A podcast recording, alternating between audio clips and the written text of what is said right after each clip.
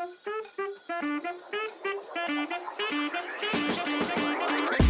guys, you're listening to DNL The Podcast hosted by Lina dan Lina sebab si Don masih lemak bercuti-cuti ya. But hari ni, aku ada special guest untuk korang. This is how we do. Okay guys, welcome back to DNL The Podcast. Agak pelik hari ni sebab aku tak ada Don bersama aku. Tapi Don tak tahu ya dengan kehilangan dia ni sebenarnya dia at risk of uh, aku replacing dia. Mana tahu kalau aku ada guest artist yang syok-syok lepas tu melekat dia chemistry bagus. Nanti Don macam mana? Tapi um, tak apa, kita kasih dia cuti because he needs a big break after being very busy at work. Uh, macam korang tahu kan? He didn't get to do the solo acts because um, kerja dia dah kalah macam, dah kira macam director level lah guys dia kerja walaupun berapa jam nanti kena kerja sampai pukul 2 3 pagi gitu kan. But today, as I've said earlier in the introduction, aku ada guest. And the whole aku fikir lah macam bila don tak ada, apa konsep aku nak buat eh? Macam I was thinking should I go into a solo app? Tapi kalau aku go solo app, aku takut it's too dry. Dan um, I've decided that dengan ketiadaan si Don ni, I'm gonna do uh, a topic or rather an episode talking about girlish um girlish topics lah. Macam dealing with matters of the heart uh, sama ada patah hati ke kehilangan ke ataupun pasal jodoh ke. Kan jodoh ni kalau untuk wanita-wanita umum aku is a bit sensitive lagi-lagi yang belum kahwin ni kan kadang-kadang kalau mak kau tak pressure makcik-makcik kau pressure. Kalau makcik-makcik kau tak pressure, kawan-kawan kau sibuk sibuk pressure kau. Padahal dia orang sendiri ada masalah rumah tangga tapi dia sibuk dengan kau punya life. So hari ni, aku punya guest ni, uh, boleh tahan lah. Agak popular jugalah aku rasa. Dia retis eh. Dia retis muka yang um, mingguan dia selalu keluar dekat um, Suria. Eh, syarikat besar tu, Suria aku boleh sebut pasal aku tak sebut benda-benda yang tak baik pasal Suria. Dan uh, dia agak popular. Dia berlak- pernah berlakon. Tapi sekarang nanti kita tanya dia mana drama-drama dia yang akan datang ke. Tapi aku rasa lah she's known more for her hosting skills. Dan kita tahu lah, kita tanya dia lagi lah. Apa yang, uh, aku ada banyak soalan sebenarnya untuk dia. Dan aku akan cuba sedaya upaya ya guys untuk be very professional during this episode. Yang tahu tu tahulah kan. Yang tak tak tahu, kita buat tak tahu je. So hari ni, aku ada Retis, eh, yang kecil molek, yang cantik. Uh, oh, dia ni kening ternaik bila aku cakap yang cantik. Ada uh, lusam pipit. Hmm? Suara dia kadang-kadang macam petik, kadang-kadang act cute kan. Um, cuba anda bersuara sikit lah kasih kita ni listeners dengar sikit siapa guest ni um, siapa Don eh? Don? Ayla. Ayla host yang baru. Ah, Co-host yang baru. Kan? Yeah. Dah lupa. Aku dah lupa ah. dah siapa. Don kat episod ni. Kalau Don dengar ni, I mean you ought to be afraid lah. Ah. Dia macam Don kena shaken sikit eh. Tapi tadi bila kau cakap macam kau puji aku macam-macam tu, aku macam Hmm. tak biasa. Memang Hmm, sebab tu macam tadi macam terkedu sekejap. Terkedut. Hmm. Kau rasa tak biasa? Aku lagi tak biasa puji-puji kau. Hmm. Ikhlas ke tak? Susah nak jawab lah soalan ni sebab tipu dosa kan. Okay guys, kalau korang dah dengar suara tu, aku dah cakap suara dia agak agak-agak petih gitu. Eh? Walaupun kadang-kadang kat TV dia sound very sweet. So mungkin dengan podcast hari ni, episod hari ni, korang dapat dengar watak dia yang sebenar-benarnya. Yang kat TV tu kan kena kontrol. Takut kalau salah cakap, uh, adab dia salah sikit nanti kena komplain. Kat sini tak kena komplain. Kan? Pasal kita bukan podcast top-top, orang nak komplain. Kita macam ala kadar cukup makan je. Apa maksud you? I walau apa pun, apa pun situasinya, I memang seorang yang beradab, I memang sopan. I sebenarnya soft spoken. Sorry, apa? Soft spoken. Mm-mm. Bila you nak sebut nama I ni dari tadi I tunggu. You sebutlah nama you siapa? Tak payahlah, you tahulah, you sebutlah. Ah, sebab kalau you cakap you sopan tu, I ada kawan daripada The Common Folks. Ah, nama dia Ideal Sis. Dia mungkin akan terkejut juga kalau you cakap you sopan. okay guys, hari ni um, aku sebenarnya agak rasa berbesar hati lah sebab dia sudi nak temankan aku on this uh, episode. Sepatutnya episode solo aku tapi dia dengan baik hati si cantik molek ni yang belum sempipit nak temankan aku. Tak lain tak bukan guys. Yang katanya sopan nanti kita dengar Shira Jusni. Apa khabar Shira? Oh, baik. Shira Hello, suara agak everyone. lantang ya macam uh, suara peti. Jadi orang semua dia dengar lah. Ah, okey okey. Ah. Jadi kita tanya um, soalan-soalan klise dululah. Apa khabar. Shira? Baik, Alhamdulillah. Uh, jadi apakah projek-projek Shira yang akan datang? Uh, buat masa sekarang masih lagi duduk rumah habiskan beras. Ah, Uh, alhamdulillah. tunggulah nanti uh, in November nanti manja datang balik. Nanti nampak I lah bermanja balik. Kira every week I nampak you lagi kat TV. Kenapa? You tak suka ke? Jangan tak cukup. I boleh terus balik tau sekarang. You buat seorang tau. You punya episode ni tak kelakar tau. Kalau nak- buat seorang. You nak balik mana ni rumah you? ah, gitu guys. So hari ni kita ada Shira Jusni with us. So uh, aku kenal Shira ni sebenarnya dah lama.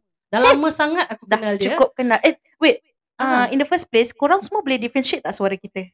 Itulah. agak-agak- Ada, ada orang yang katakan kadang-kadang suara kita sama. Oh. Tapi aku rasa dia boleh differentiate suara aku yang macam lunak-lunak sikit. oh. suara- I punya suara yang macam manis. Uh, suara kan. suara kau tu dia Ah. macam kalau tengah hujan lebat yang peti sambung Ah. menyambung tu sama. Okay lah, at least orang akan ingat kan. Ah, boleh boleh. Ah. Jadi kalau sesiapa yang sebenarnya kenal Syira secara dekat personally, korang sendiri tahulah dia sopan macam mana, dia soft spoken macam mana kan? Yeah. Ah, Kadang-kadang tu kat TV tu memang kita nampak profesional betul Syira Jusni ni. Memang, Tapi hari ni- professional. Hari ni kita nak lebih mengenali Syira Jusni. Siapa Syira Jusni? Dan I think if you guys know for the past few years that she's been in industry, um, she has gone through quite a bit. That has got the attention from the media, um, and then cara-cara dia menangani isu-isu yang sensitif nanti kita akan berbualkan. Dan uh, hari ni topik kita semua really related to womanly topics. Uh, dan nanti juga aku akan tanya dia pasal plan-plan kahwin dia. Uh, Aku Wow. sengaja cari. Tiba. Aku sengaja cari uh, artis yang belum kahwin. Jadi aku tak rasa macam awkward nak interview. Oh. uh, Jadi macam kira macam You are in the same boat. Okay. uh, Okay Shira I think Macam pelik aku panggil kau Shira. Tidak. Uh, Redor je lah kan. Redor So okay anyway First things first I think uh, As you all know um, One of the things that uh, She was Pretty I wouldn't say known for That got the attention from From fans From media uh, Was when Pada suatu ketika dahulu Shira pernah berpacaran dengan um, juga seseorang artis. Dan kita suka tengok pairing tu kerana dua-dua kecil molek, dua-dua ada kegila-gilaan. Tetapi like you know what people say, kita hanya merancang, Tuhan yang menentukan. Jangan nangis lu Syirah.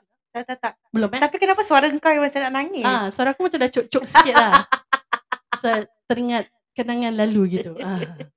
So, um, yeah, you know, I think that was really a tough time for you. So, okay, before anything, aku akan bilang korang, we'll bring you on a roller coaster ride. Kau akan dengar si Syira ni ketawa, aku ketawa. Tiba-tiba dia down. Kalau tiba-tiba kau dengar suara kita, hidung kita macam soksek-soksek, kau faham je lah. Okay, so it's really going to be a roller coaster ride. Like, we're going to find out things about her in and out, and then what are her future plans and all that. Okay, going back to the question tadi, we all know about the passing of uh, Arwah Ashmi pada masa itu and how the media portray you to be at that point of time. Um, first things first, how are you feeling right now? Hmm, Alhamdulillah, I'm okay. It's been it's been six years. Mm-hmm. So, Six yalah. years eh? That's really long. Ya, orang cakap, you know, time heals not all wounds, but time does heal wounds lah. Walaupun, of course, kita masih ada. Kalau orang yang dah pernah, apa ni, go through loss baru diorang tahu yang kita tetap akan ada kitanya triggering points lah. At any point in time, walaupun mu- mungkin 20 tahun dari sekarang, 50 tahun dari sekarang. So, yeah, that's how we we deal with grief lah. Mm. Mm-mm. So you mentioned about triggering points. Mhm. If I may ask, what's your triggering point? Kalau with regards to his passing, Mm. hmm, With regards to his passing or macam with regard to him as a person lah, macam yang kau Hmm. terfikir pasal dia. actually with regards to the passing um okay alhamdulillah I've come to terms with it macam you Mhm. know like what you say is true you know bila orang cakap macam uh, kita hanya merancang Tuhan menentukan I think when you are put in this kind of situation baru you faham erti tu Yes. sebenar-benarnya kan Yes. so my triggering point right now is uh, with regards to the passing uh, not really cuma kalau nak tanya sampai ke hari ini there are still places that I avoid going Hmm. Because uh, you know macam dulu we as families pun kita pernah macam lepak sama-sama like at a very frequent place, you know. Hmm. So kita try to I I mean until today I still avoid those places because you know kadang-kadang it doesn't do uh, well with my anxiety lah. Bukan apa lah. So as much as sometimes I try to get over it, but kadang-kadang tu the anxiety can get the better of me. So kirakan So- if let's say um y- you have no choice but you Mm. have to go through like certain that location itself where Mm. it triggers you Mm. what what is actually the whole process that you go through like you feel macam heartbeat macam a bit off macam rasa panic you know that kind of Yeah, question just the idea of macam you know when you know that you are nearing the place, yeah, macam your you get heart palpitations ah. Mm. Macam you know that okay, okay, it's coming, it's coming. It's not that you are anticipating, but you know it's just coming. And then after that, the moment when you are at that place, Mm. for example, macam a lot of things lah, memories memories just start to gush in. that you will say eh meja ni dulu aku duduk Ah, yeah, with my families and all kan. So benda ni yang kita susah nak macam hadap lah, even I think after so many years. So because I Mm. think like what people say, memories really remain in your heart or in True. your mind, you know, or in your life lah as a matter of fact. So yeah.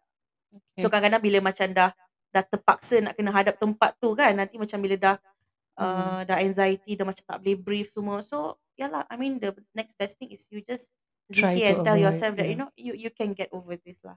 Cuma tapi uh, honestly after six years I'm still avoiding some places lah. Okay. So Mm. aside to places, is there any other thing like you know some people macam triggered by uh, song, scent, Mm, mm, mm, like uh, perfume ke mm, mm, ataupun nampak minuman kegemaran dia, mm, mm, makanan kegemaran. What's the next? Uh, what's the second thing to mm. to places? Mine would have to be songs lah. songs? because uh, I think most of you guys also would know yang dia used to perform, he used to sing kan. So Hmm. there were some songs that kirakan we always hear of him Mhm. singing. Mhm. So not only me but all of his close friends, families, relatives semua tahu lah lagu-lagu tu. So Kira every kan time dengar lagu tu tu lagu dia. yeah, so every time when the song comes, you know, uh, it hits lah. It hits a nerve, but uh, you try your very best to just uh, stay calm and just you know remember the good things lah. True, true. Mhm, mhm.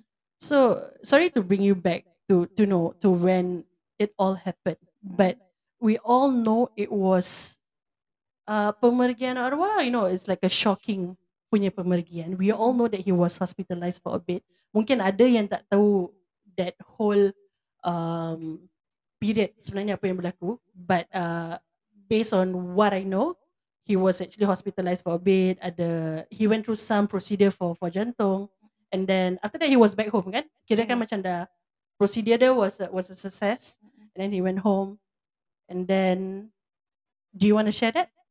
Mm, I think maybe the details. Mm. I think it's something special that only maybe me and the direct family would want to keep lah. Yep. But long story short, is kirakan memang betul lah dia dah lepas uh, kena that heart attack. Lepas tu dia dah balik to recover.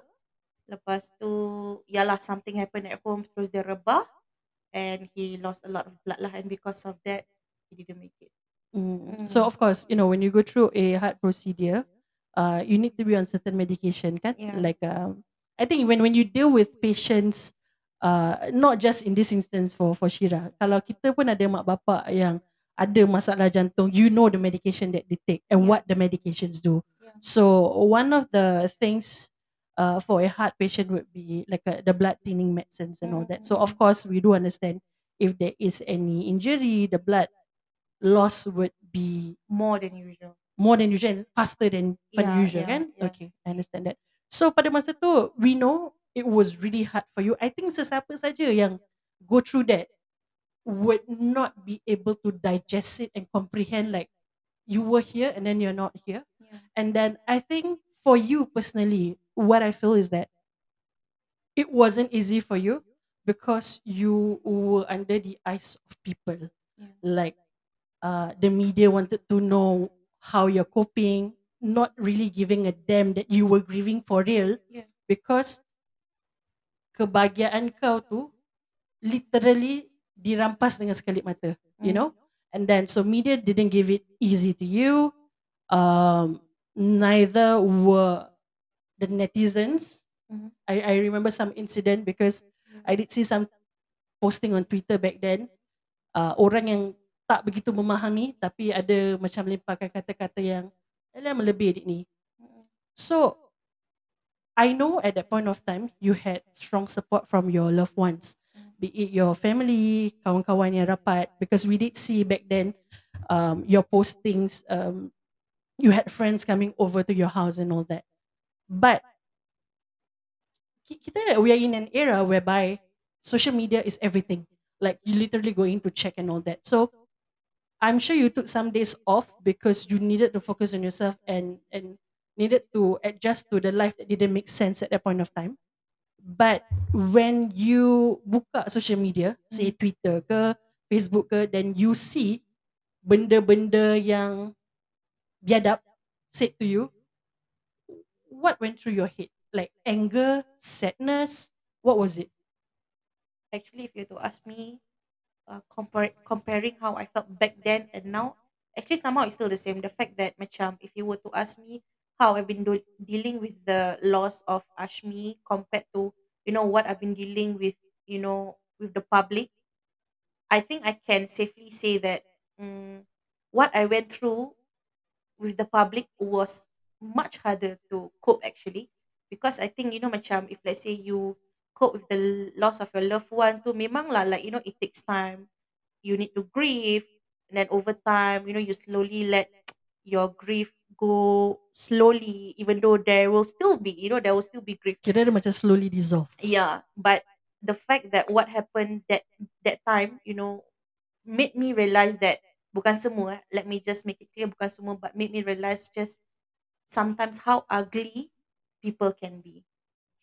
During hard times and like what people say is really true during hard times only then you will know who will be there for you and who will be there to really you know make you crash True. yeah true. so at that period of time macam of course I was so overwhelmed with the grief of his loss and at the same time when I see all these tweets I mean to name one lah Mm. uh, I read something about they say uh, apa ni ala dia ni melebih buk, uh, apa ni girlfriend je pun bukan uh, bukan bini ke apa Mm. so when I read that of course I was crushed lah you know but then at the end of the day it made me realize that orang-orang ni they can only say because they have not experienced the same True. Betul. and there's there can only be so much that me the one who felt all this there's only so much that I can say but I can only tell you that you will only know how it feels when you go through the same thing so Yeah. that's why apa yang orang tu cakap aku maafkan Mm. cuma it comes to a realization until today that I know since six years back I started not to trust people easily Mm. and it makes me honestly uh, lose a bit of faith um in the Humanity. community. Oh, community. Some, some. Some lah, of Yeah, course, of some. course. Because And of course, I mean, I, I'm not gonna discount the fact that there were people who were really there for me. The ones who, you know, like the the, the people who didn't know me, but they gave me really encouraging words. Mm. But also there were a couple of them who, yeah, just like that lah, just the insensitive ones lah. So Mm. if I could say something, I just want to say that you know, if if ever one day your loved one goes through the same, only then you akan faham apa perasaan tu. betul. Yeah.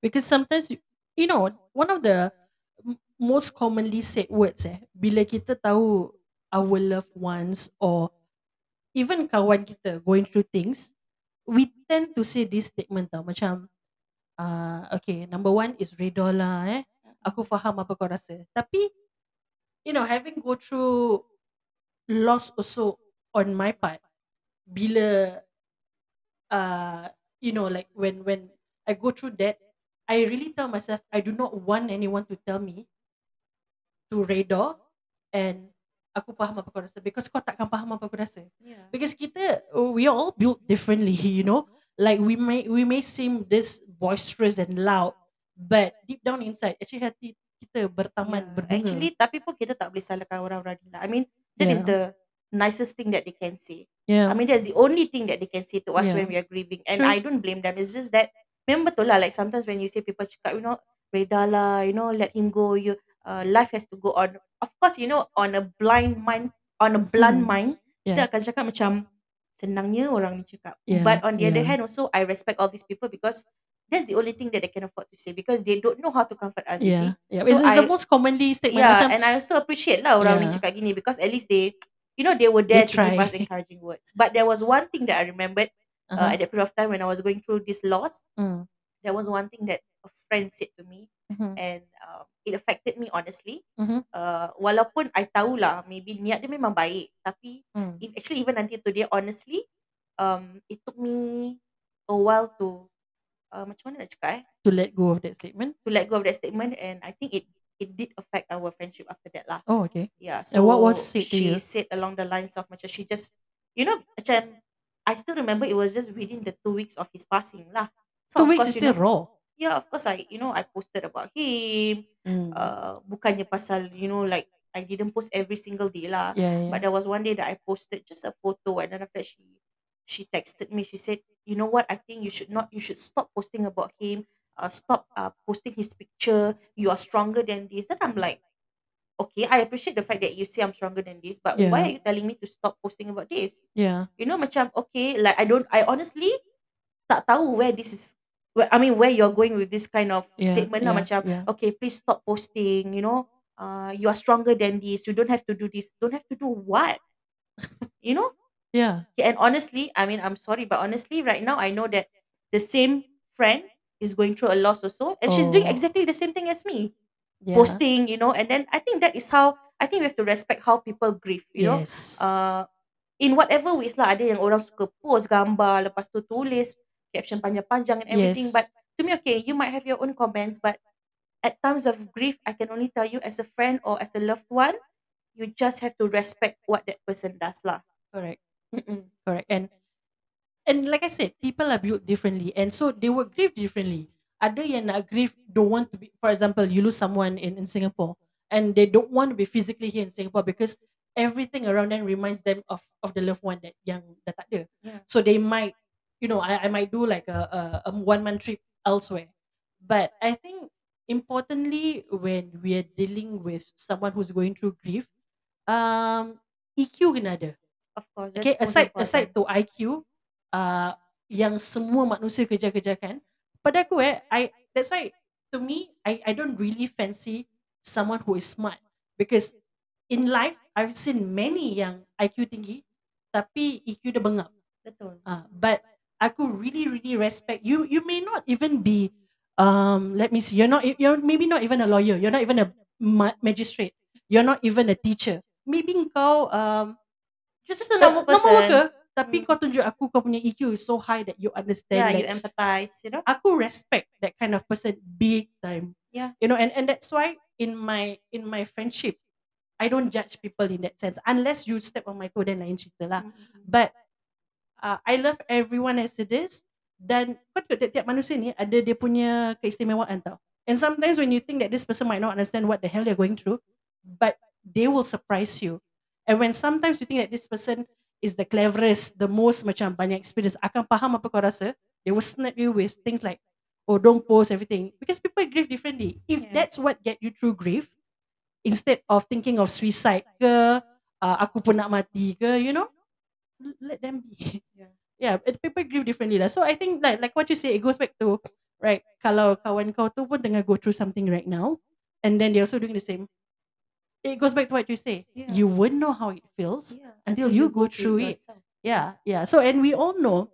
Ada yang macam you know, sorry lah bila ada Yeah. orang cakap macam I know how you feel. Hati I know you don't know how I feel. Yeah, yeah. You know melainkan like what you say yeah, okay I lost my my fiance ke, I lost my Yes. husband then I really respect that. And actually for that matter, Mm, actually lepas you know after Ashmi passed away, yeah.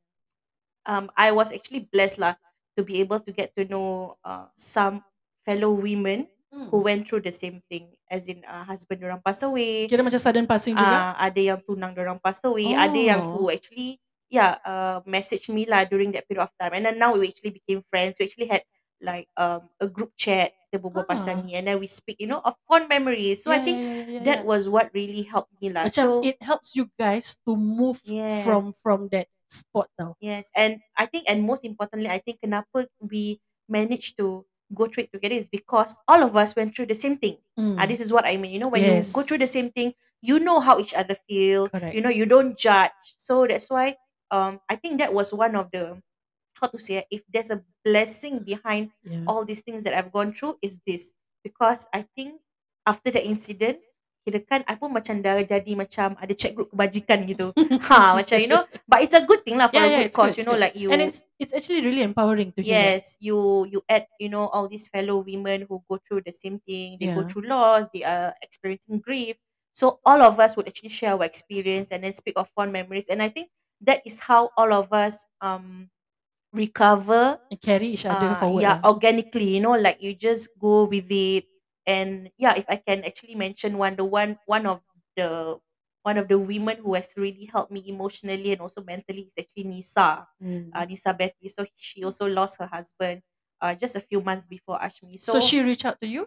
she reached out to Oh, me that's so yeah beautiful. so that was beautiful so after she reached, reached out to me there were also other people who reached out to me so kita semua buka chat group lah so memang Yeah. meriah meriah in the sense that we all macam heal together you know Yeah. so I think that is what if I could actually advise lah, you know, macam for anyone who's going through, you know, all these difficult times. Memang betul, like you know, sometimes you see that maybe sometimes you feel like really life is really nothing. Life is really meaningless for you. But um, if I can actually, you know, say something, you know, you try to find your friends or your relatives who have gone through the same thing, and then you talk to them because it's actually a whole level altogether tau. Macam dia punya perspektif semua lain, and that is how to me lah, I got out from that hole to Mm. be better and eventually heal lah. Yeah, that's nice. Mm. I mean, to hear that Nisa, you said Nisa Yeah. reached out to you to share that she also go through things. Macam I think I, I don't know, but from as a third party, bila kau ceritakan aku gini, Mm. I think it also hits you in a different way. Macam, okay, aku go through macam gini, aku dah sedih. Apalagi dia yang husband. Correct. She has kids. She Yeah? has kids. So Yeah. at that period of time when the husband passed away, dia baru give birth. Allah. So she was still in pantang. So you know, like what you see is really true. So bila you dapat macam nampak orang yang going through even worse than you, that's when you know, okay, you have to, okay, in in blunt terms lah, you have to sit your ass down and you know and reflect lah. Macam you know, okay, you know, you're also grieving, but this Others is have it where worse. you should. Uh, others have it worse, so this is where you should, you know, um, um, recover lah slowly. Mm. Yeah. Yeah, but I'm glad to know that aside to the fact that you got the nasty side of some netizens Yes. who were who just bloody nasty to you, there were also angels like Nisa who reach out to you because they know you needed that now. Yeah. That's why orang cakap memang betul during hard times you akan tahu siapa kawan, siapa lawan. True, true. Ah, so I dah tahu actually sampai sekarang I dah dah kenal siapa lawan I Mm. dan siapa kawan I. Then that's why maybe I think uh, these six years have really taught me a lot in the sense that right now actually um I appreciate a lot of privacy lah on my Yeah, end. yeah. Macam you know uh, maybe for now what I post is only about my work stuff. On the surface and stuff Ah, lah. kalau boleh kalau the private life I like to keep it um, hush hush lah. Hush, Mm. hush. Yeah. Okay, so we all know about that, and then um, quite not not say quite recently, but just recently, of recency, Mhm. about a year plus, uh, you you lost your dad too, Yeah. and that's like a, a whole dynamic of uh, passing because dengan Ashmi was dengan arwah Ashmi was a sudden passing, Mm. but kita tahu when we lose a parent, it's a it's a gradual thing that we we are told to appreciate our parents because satu hari diorang tak ada. Yeah, you know the way I see it is like um for these two losses is like um an, un- unexpected one, Mm. which was Ashmi, and then the one that I saw it coming due to his condition, which was my father, and then also on the other hand, macam I experienced the loss of number Ashmi as in who was supposed to be my future, Yes. and then um I experienced the loss of my father who is in my life, Mm, who is my permanent one in my life, you know. Yeah. So actually, yeah, I kind of went through the angles lah. Kan, like two Yeah. different uh passing macam it it makes you look at life macam differently yeah, and it makes you go macam I went through this and now this yeah, am I going to deal with am I going to deal with it better Mhm. or is it the same yeah, but of course it's going to be different because this is literally someone you grew up with Yeah. who who molded you yeah. you lah, know. I mean, we don't have to say much. It's like it's our father. yeah you know. yeah yeah and and i think um so i've touched about this also in uh, aku punya other episodes before this when Mm. masa dulu kita masih berempat ya so adalah episod-episod lama yang kita berbual pasal ni Mhm. um you know kita grow up as kids uh, just like how people say, just now I quote eh, aku cakap, sekejap, eh. You okay ke Lina? Kenapa you macam ah, I choke, I choke, I choke. Uh, Okay, nampak okay, tak? okay. Guess yang tanya aku, aku okay ke tidak? Hmm, memang. Okay. I dah choke sis. Ah, Okay, part- silakan. Part-part gini memang I senang choke. Ni tak, Tak ada lagu. apalah. I think ni kira, kira kan kita macam heart to heart lah Ah, eh. heart to heart. Hmm. So, uh, kalau sis-sis yang lain dengar, kalau yang tengah PMS, confirm akan nangis nanti ya. Okay, so, yeah, you, you know the statement that I gave earlier, macam some people will tell you things like, uh, I understand how you feel, and you tell, and you would go, no, you don't understand how I feel unless you go through it. Like Yeah. Nisa went through it, Yeah, yes, she know Yeah, yeah. what on earth you're feeling. Yeah. Kita also grow up, we see banyak quotes dekat social media, Hmm. uh, even dulu masa kita primary school, as young as primary school, we were told that oh, love our parents, take care of your parents, you know. Uh, one day when when they're not there, you you will miss them, blah blah blah. Kita tahu, kita baca benda, kita hadam benda tu dalam otak kita, Hmm. kita baca kat social media, Hmm. and and you just read, oh yeah, you know, one day you're gonna miss them. Yeah. But when it hits you, Hmm. it hits you like a hammer and a nail. Yeah. Like it hits you so damn on point Yeah. that you would literally brief every statement of that quote. Yeah. You, you know, like orang cakap ah nanti, you know, as simple as kat social media, uh, ada ada post misalnya handphone, bling nama father keluar. Dia kata one day you miss this. You will just like the post. Oh yeah, it's true. Kira kan semua post-post yang kau share dengan aku tu lah. Ah ah ah gitulah, gitu gitu. so Lina ni dia suka share macam post-post pasal ni sekarang, you know. ah, Share with me. Ni macam, okay, ni kau confirm nangis dia cakap. Ah, so so ni aku share dengan kau pasal apa? Ah? Aku share dengan kau pasal apa? Pasal apa? Yang video uh, yang video-video ni aku share kat kau. Kenapa aku share kat kau? Kenapa? Tak tahu. Kau yang bring up apa? okay, so yeah, so so we're talking about the the passing of of a parent eh. Hmm. How's that different for you? The moment when I knew, okay, so for my father, dia memang uh, kidney patient lah for 32 years. Hmm. So Sama somehow, dengan bapak aku pun 32 years uh, kidney oh, patient. kalau orang tahu-tahu lah. eh. Tahu-tahu lah. If you know, you know. Okay. so basically, bila, yalah, of course, when we've hit the 20 plus years mark, the 30 plus years mark, you somehow know that it could come anytime, you know? Hmm. Especially when you see that bila health dia dah start to deteriorate. So, uh, for me is uh, actually from the time bila macam dia dah sakit-sakit kan, that was the point really that it hit me mentally macam okay I need to be ready walaupun doktor tak cakap pun lah apa-apa pasal you know mungkin like the time is coming or whatever but I was really preparing in my mind but why Hmm. I prepared was because I know when it was Ashmi it was so unexpected and I didn't prepare anything so for my dad um the sakit sikit je I already I already put it in my head macam I have to be very alert I have to Hmm. prepare myself mentally. To the extent Hmm. kadang-kadang dekat rumah tu bila tak sihat, I will always open the door to check on him like so many times. Hmm. Because to me, I don't want to lose that moment with my father. I've lost that moment with Ashmi because I didn't know his time was coming, but I don't want to lose that moment with my father. So, um, the difference with my father was that um, aku lebih conscious, lebih alert macam okay. Sikit aja aku akan check on him. Dia kira paranoid but in a good way. Paranoid in a good way macam I just tell myself to be prepared mentally like in whatever situation. And number one, my main priority was I need to be more prepared than my family members. Especially my mom and also my siblings because why? Because I know that maybe antara dorang semua I've gone through uh, the most recent kira was me lah. You know, I lost true. Ashmi. So I I knew that I had to be there for them. I had to be ready for them. So at the point bila you know my father masuk hospital, whatever the update is, I have to tell my mom. I have to tell my Mhm. siblings, but in a way that will not make them Shock.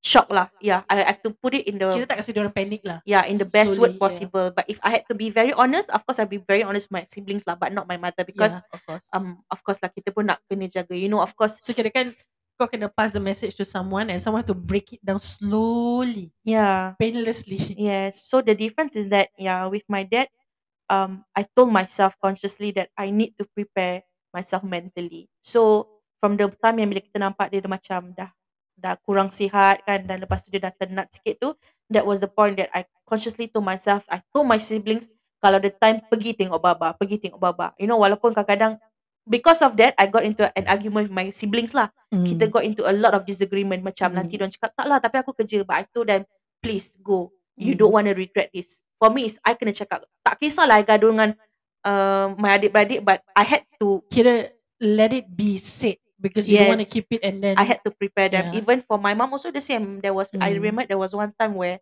um dia cakap dia macam uh, dia macam penat so dia tak nak pergi hospital. But I told her I said at least pergi.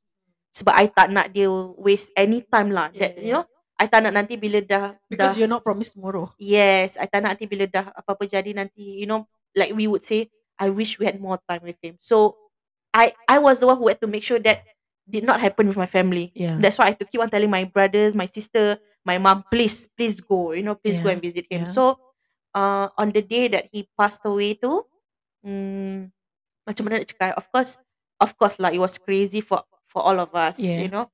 Um, we were grieving and all, but um, somehow or rather, I think mentally, um, I managed well. Yeah. Cuma emotionally tu hangus lah kau jangan haraplah aku punya emotion tu bagus lah kan. But mentally, I I managed to you know uh, keep myself cool.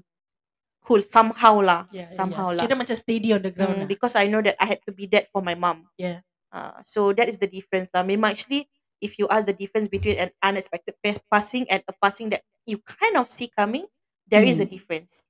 Uh, tapi kalau nak tanya mana lagi painful, who that one I cannot jawab because both are Dua-dua painful. sakit. Yeah. It doesn't Yeah. mean that dengan orang yang kita kenal tak seumur hidup is not painful because Yeah. sometimes it's, it's like you said you, you cling on to the memories that you have Yeah. what you feel for that person sometimes that's why you say bila yang Ashmi ni passing people tell you like alah setakat girlfriend dia even kalau setakat girlfriend kalau perasaan kau tu tulus untuk that person Yeah.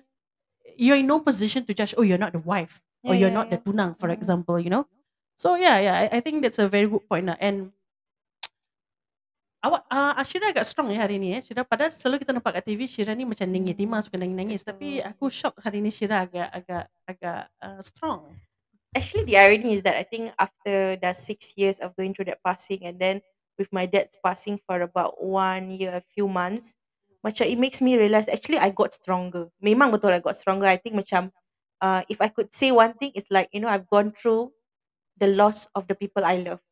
So whatever that comes next, I think I can do it. You know, macam memang bukan cakap semua, but I think I mean I've gone through worse. mm. I've gone through losing my father. Mm. What can I not go through? You know that kind of thing. And the only thing that teaches me now is to just appreciate, you know, my mom, my friends. Ah, kau sekarang tanya gini tu, aku pun dah, aku pun dah your mom shaken. your friends what about your siblings siblings. Hmm. Kenapa kau asyik tanya siblings? tanya je takut termiss out tadi tadi asyik sibling lepas tu bila part appreciate tak ada siblings pula So that's why lah cakap uh, hmm. just appreciate our loved ones. Itu Correct. je yang aku boleh cakap, you know. again that's a statement that every you can hear everyone saying it yeah, social media ke mana-mana podcast mana-mana radio Yeah. TV drama will say things macam oh uh, sayangilah mak bapa appreciate your loved ones you never know one day when you're not there because it's true I cannot highlight it Yeah. more like how true true it is like you can be fighting for the stupidest thing uh, macam you can have a relationship whereby you are not physically close to your dad maksud aku macam tak berpeluk you know not not all families have that kind of dynamics yeah. whereby it's uh, apa touch Very physical yeah, lah. physical touch Mm. some families are just more on words uh, on kata-kata perangsang you know Mm. but yeah it's every damn word of it it's so true like appreciate your loved ones and always be kind to others because you don't know what the hell they're going through like how people were to you Yeah. on the twitter and everything Yeah. Actually dulu memang kalau nak tanya aku, aku ni memangnya orangnya ego tau. Macam hati keras, you know, Hati kind batu lah. hati batu, everything lah. But wow, I think the passing of two significant people in my life have really taught me macam, okay lah, I mean, of course you will still be triggered, kau boleh marah and Yeah. everything. But I think right now, I've learned to mm, appreciate better in the sense that I will say sorry, Mm, in the sense that macam, I will not take people for granted anymore. yeah, yeah Yeah.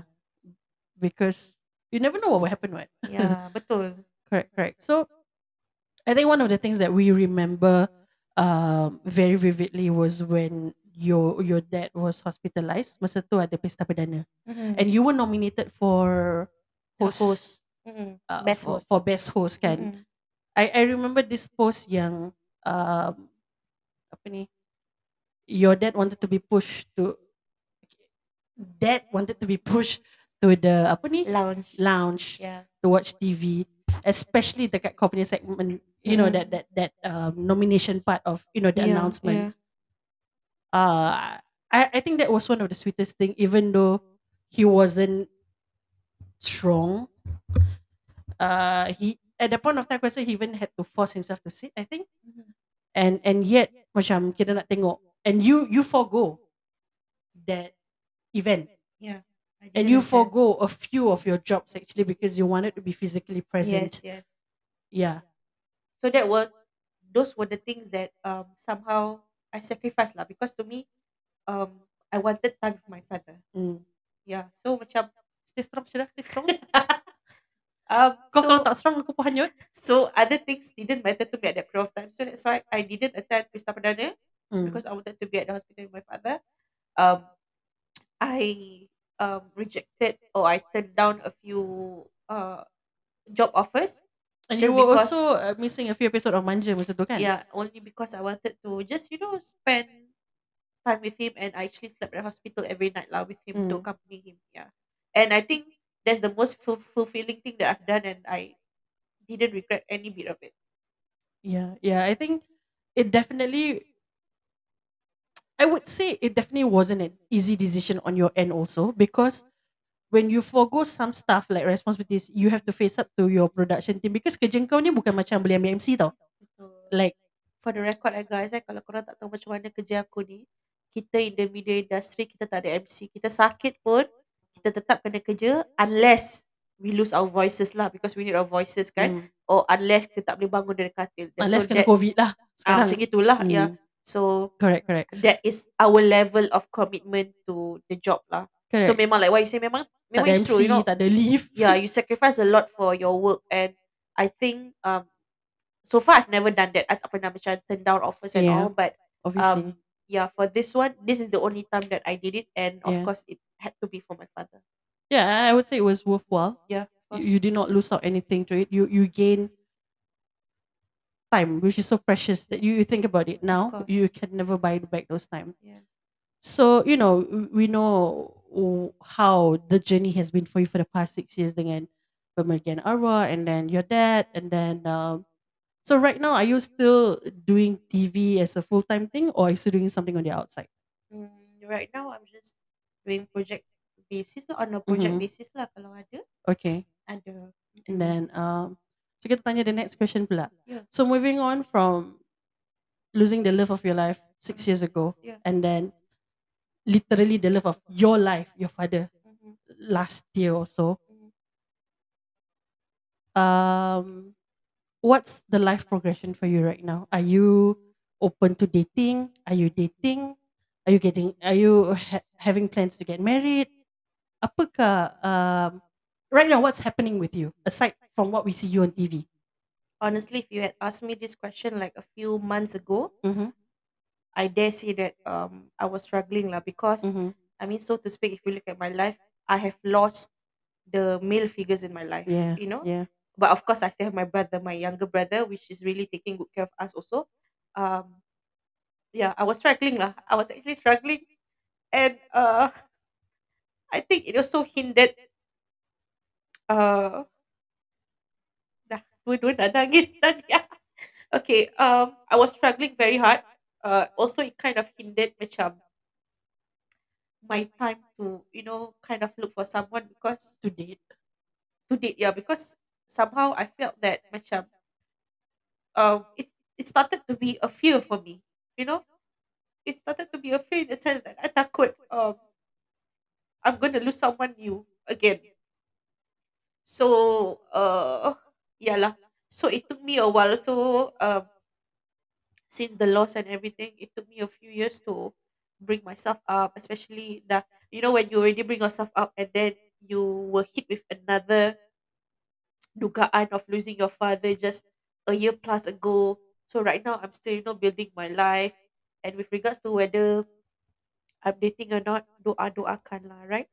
As like what I've said, um benda-benda gini right now I tak berani nak Uh, commit comment bukan tak berani nak commit lah, tak commit berani nak personally but not commit to to the netizens to the people out there that I'm seeing someone you know uh, yeah. So I think it's better for me to, you know, sometimes people say what people don't know they cannot destroy.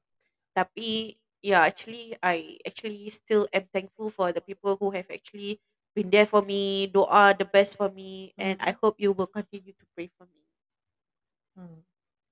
Kenapa um je? stay strong Shira stay strong S T R O N K stay strong okay so anyway um we know that is this probably the first podcast that you have been interviewed on Yeah, actually, you ought to be honored. Eh? Yeah. No, no. Actually, to be very honest, I've actually turned down quite a few because I feel that this is something personal, lah, something very personal that um, it's actually not easy for me to to share yeah because oh yeah lah, like um, I think it takes a lot of me to to open up and you know Yeah. talk about the past and share about what I've gone through for the past. Yeah, but I think having heard what you said, um, I'm very sure we have friends out there who was who are either going through the same or even worse. You know, like we always said, ada aja orang kat luar sana yang going through worse than us, right? But I think what you have shared today is really to say that yes, you're gonna be stuck in the hole for, for a bit when you're sad, Yeah. whatever you go through with like whatever, whenever life throws you lemons, you you're gonna, gonna be stuck for a bit, but you give them that glimmer of hope that you will get out of there somehow.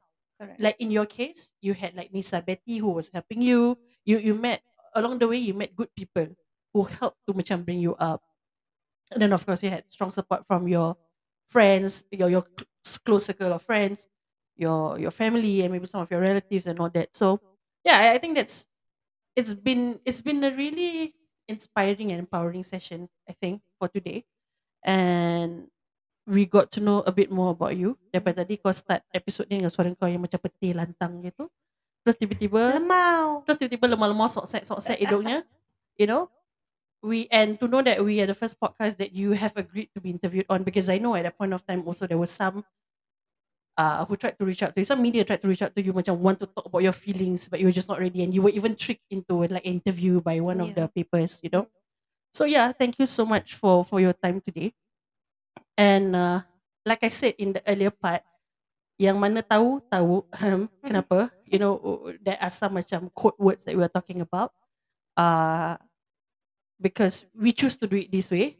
We, we choose to do it um, tak payah nak broadcast uh, di luar sana, you know, like uh, siapa Syirajus ni, siapa Lina J, you know. Mm, mm, mm. I I I talked to your sister. Talk to my sister. Yeah, yeah, I talked to your sister. I talked to your sister. So, uh, your sister told me Huh? to to tell you that Okay, aku patut host dulu eh. kau Oh. host, kau host, kau host. Okay, session Rajus ni, Lina Ji apa pun nak cakap, kakak saya cakap apa. Okay, okay. So, um, there was a message from your sister. Aku choke eh. that uh, she just she just want to let you know that during the time um you took charge to take care of uh Baba that you you skip work um that you be physically present for him for the family for mother. She probably hasn't said it to you but yeah and she acknowledged the fact that you guys got into some fights prior to that. But um she actually appreciate the fact that you did that because probably the nature of her job she couldn't really get away so much but she, she tried later on you know in grief and everything but to know that you were physically there for for Baba tidur over malam at night uh, yeah she she very much appreciate your sacrifice. You know that it's definitely not easy to to juggle that. She recognized that and she acknowledged that and she's very thankful that you did that and of course she's proud of you as a sister tu je lah kakak kau suruh aku sampaikan pada kau Habis lepas tu kau nangis kenapa? Pasal aku kakak kau.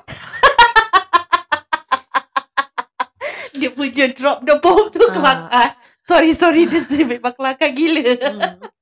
So okay lah guys, uh, we, we tried to seal that part as much as possible because if you guys listen to the past episode, um, I've mentioned before like I wanted to do my own things without tagging along orang lain punya popularity. Obviously dia dengan aku jauh beza based on a like popularity level. But in real life aku lagi popular lah daripada dia. Kalau per Eh, TV of course aku tak popular. Feeling sangat. But yeah, I mean, it's it's been a hard episode trying to hold my emotions behind the microphone. Yeah. And actually that's the reason why I agreed to do this podcast because she's my sister. If it's Yeah. other people, I wouldn't even say yes. Yes. So um, yeah lah. Sorry to take you guys on a roller coaster ride. Pasal dah last part tu betul-betul aku tak tahan dah. But yeah, you know, um, I probably don't say it enough lah. But Shira ni memang kepala batu. Dia ni kepala batu really first class, world class punya. And you know whatever they say about anak nombor dua, Shira lah anak nombor dua tu. But there's some goodness to her lah that I cannot deny. mean some? It's a lot of goodness in me. Don't push it. don't push it. You don't get this often. That's why I say aku tak biasa dengan dia puja aku tau from the beginning. Ah. That's why tadi mata aku terbeliak bila dia puja aku. So it's true, you know, like uh, anak nombor dua punya degil ni, na'udzubillah lah hai. Tapi you cannot discount the fact that she did all that lah. So bila aku fikir balik macam, yeah, you know, I was stuck at work and I have just so much leave that I can use, uh, you know, to to use on uh, on our- dad. But she was there lah. So so that's something macam even as a sister aku kat rumah, I just focus on taking care of my mother and I know that she's she's handling my dad well at the hospital. So I really love you for that and I really appreciate it. Wow, did you just say you love me on your Okay. podcast? Don't push it. Don't push it with me. So, okay guys. Okay, okay uh, lah dia jajak. Since kita semua dah cakap, since they already know that we are sisters, I just want to say if let's say there are a lot of fellow women listening to this, um, you know, uh, like what we wanted to say earlier actually, like you know, Hmm. uh, we go through phases in our lives. Yeah. You know, like okay, for me, I've gone through losses in my life. Sama juga, you know, mungkin kita jodoh dengan lambat. Same for Lina. Kau nak nangis kenapa? Belum lagi. Belum. Uh, so you know, like what she says is true. You know, at some points we go through different phases in our lives. Sometimes we can be so dampened by all these things. You know, mungkin tak kahwin, mungkin um, mungkin you're having some career crisis and everything. But Hmm. um, I can just tell you that you know, sooner or later, it will get better. Yeah. It will get better. You know, when you think that you know right now, when you lose someone, ke, your life is really going down and everything, just have faith because things will get better. Like for us right now, we are still honestly struggling with the grief, but yeah, uh, I think with the company of our loved ones, And our close friends. We have Yeah. close friends who's been there for us, like to cheer us on. Like we have Afan, we have Ideal. You know, all our Yeah. close friends are Azu. So, um, we heal at our own pace. we heal and at our own pace and Mm. and we cry when we want to. So, like when I cry, she don't go to me say, "Asal kau nak nangis?" Uh, no, she don't do that. Like Cuma kat some- podcast saja lah tanya gitu. Ah, sometimes she joins me. So that's why kadang-kadang kalau aku nampak posting yang sedih-sedih dekat Instagram, aku akan forward dia, nanti dia akan message aku, kau dah kenapa hantar aku benda macam ni? Lepas tu dia nangis. Dia hantar aku gambar dia nangis, you know? So I, I think it's it's just a normal thing on how you deal with grief, especially when you are siblings, whether you're a guy listening to this or you're a lady listening to this, especially if you're a guy listening to this and korang maybe lose a loved ones recently like your your parents. Just go over to your sister, even though adik kau tu perempuan, just say it, I'm here for you. Like sometimes that's all you want to hear from your sibling tau, you Yeah. know? And the dynamics of the family will grow even stronger. That's my opinion lah. Yeah, correct. You know, having go through things in life. But yeah guys, so sekarang dia jadi uh, podcast family-family dan Don kau patut be very goyang pasal benda ni pasal Shira of course is a very good banter partner. Aku dah banter dengan dia 33 tahun of hidup dia. So kau she she beat you to the experience Don. You should be very afraid of this.